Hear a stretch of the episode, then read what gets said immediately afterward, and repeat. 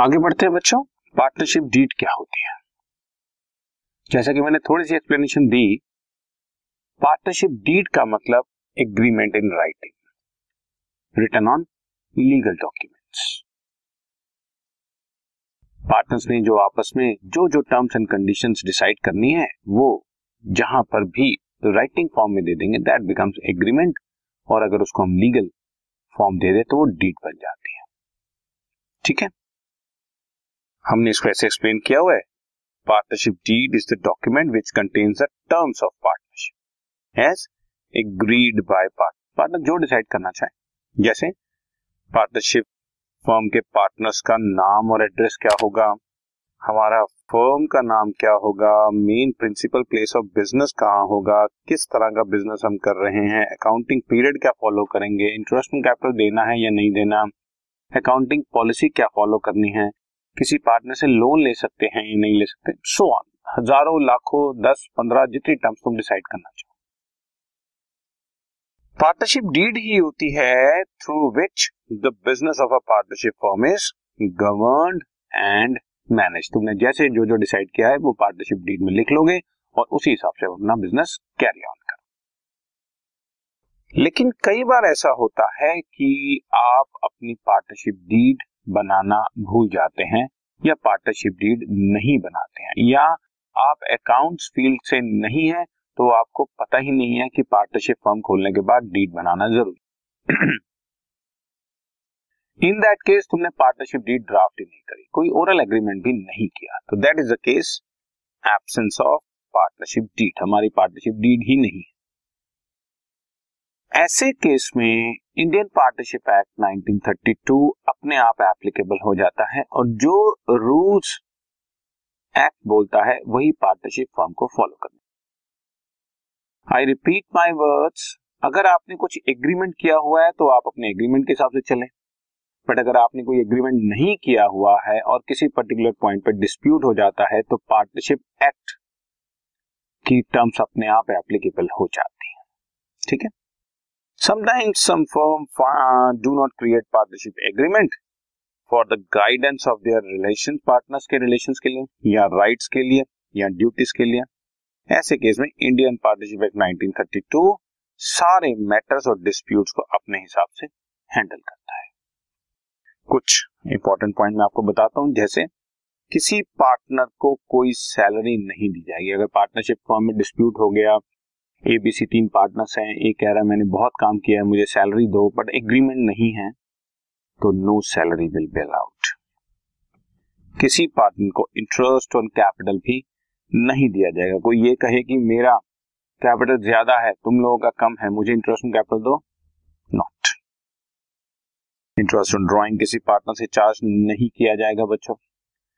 Interest on loan must be provide, जरूर दिया जाएगा, और वो भी at the rate six percent. मैं एक बार फिर से बता दूं, ये तब की बात है जब आपने पार्टनरशिप एग्रीमेंट नहीं लिखा। अगर आपने पार्टनरशिप एग्रीमेंट लिखा है तो जो पार्टनरशिप एग्रीमेंट में डिसाइड किया हुआ है, डीड में डिसाइड किया हुआ, वही फॉलो करो। अगर तुम चाहते हो कि इंटरेस्ट ऑन कैपिटल देना है तो लिख लो, फिर दे सकते हो। सैलरी देना चाहते हो तो लिख लो, फिर दे सकते हो। इंटरेस्ट ऑन लोन परसेंटेज अपनी मर्जी से डिसाइड कर लो। लेकिन अगर डीड नहीं है तो ये रूल्स एप्लीकेबल है, कोई इंटरेस्ट ऑन कैपिटल नहीं, कोई सैलरी नहीं, कोई इंटरेस्ट ऑन ड्रॉइंग नहीं, कोई बोनस नहीं, कोई कमीशन नहीं, कुछ नहीं। हाँ, इंटरेस्ट ऑन लोन जरूर दिया जाएगा और वो भी सिक्स परसेंट। एंड फाइनली जितने प्रॉफिट्स बच जाएंगे वो भी इक्वली डिस्ट्रीब्यूट होंगे, जितने प्रॉफिट्स बचेंगे वो भी इक्वली डिस्ट्रीब्यूट होंगे। ठीक है, कुछ और स्पेशल बातें हैं। अगर मान लो किसी पार्टनर ने अपनी कोई पर्सनल एसेट, आपने अपनी कोई कार या अपना कोई फ्लैट पार्टनरशिप फर्म के यूज के लिए दे दिया और कोई डिसाइड ही नहीं हुआ कि इसको कैसे फर्म ने यूज करना है या फर्म ने इसके लिए कुछ पे करना भी है कि नहीं करना टू द पार्टनर, और पार्टनरशिप डीड है नहीं, एग्रीमेंट है नहीं, तो ऐसे केस में उस पर्सनल एसेट को जब फर्म यूज करती है तो उसका जितना भी एक रीजनेबल चार्ज बनता है that must be given to the partner. Partner को उसका चार्ज, जैसे फॉर एग्जांपल फर्म ने एक ही फ्लैट यूज किया तो उस फ्लैट का जितना मार्केट किराया बनता है वो देना चाहिए।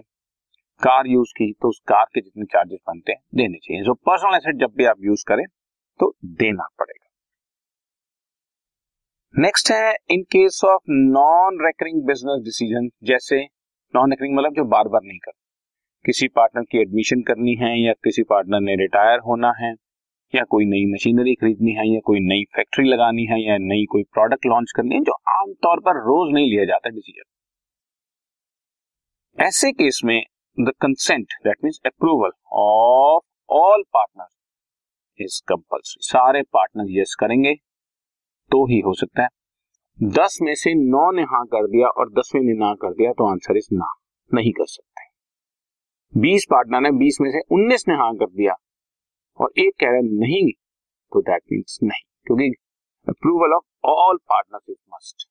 लेकिन अगर रेकरिंग डिसीजन है लाइक बिजनेस में जो रोजमर्रा के डिसीजन होते हैं, purchase and sale of goods to regular customer, उस केस में जो मेजोरिटी कह देगी दैट इज फाइन। मेजोरिटी का यस तो आंसर इज यस, मेजोरिटी का नो तो दैट।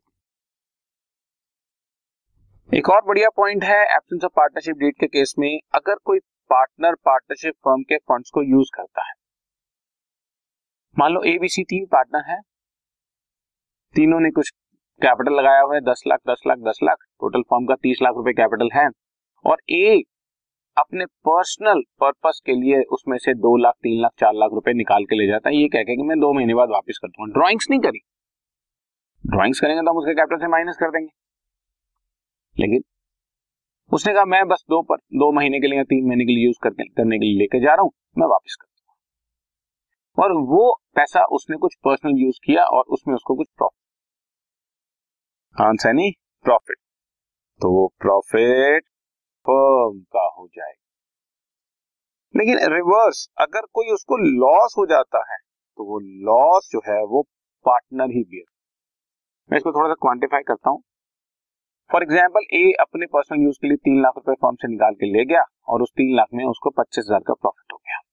उसने कहीं इन्वेस्ट कर दिया था तो उसको तीन लाख पच्चीस हजार मिल गए, तो फर्म अपना तीन लाख तो वापस मांगेगी मांगेगी, पच्चीस हजार का प्रॉफिट भी फर्म का हो जाएगा।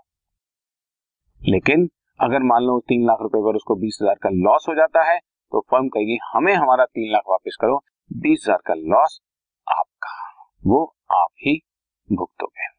आप मेरी बात समझ रहे हो ना, प्रॉफिट फर्म का, लॉस पार्टनर का। ही जानबूझ के रूल बनाया गया ताकि कोई पार्टनर फर्म के फंड्स को यूज ही ना करे, नहीं तो एक बार ये इंफेक्शन फैला तो कभी ए यूज करेगा, कभी बी, कभी C.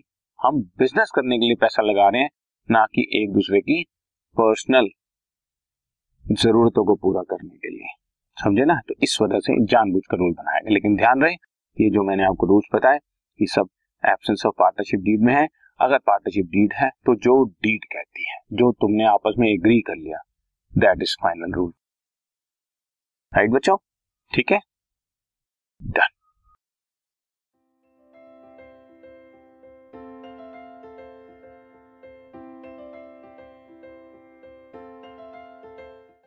This podcast is brought to you by hub hopper and Shiksha अभियान।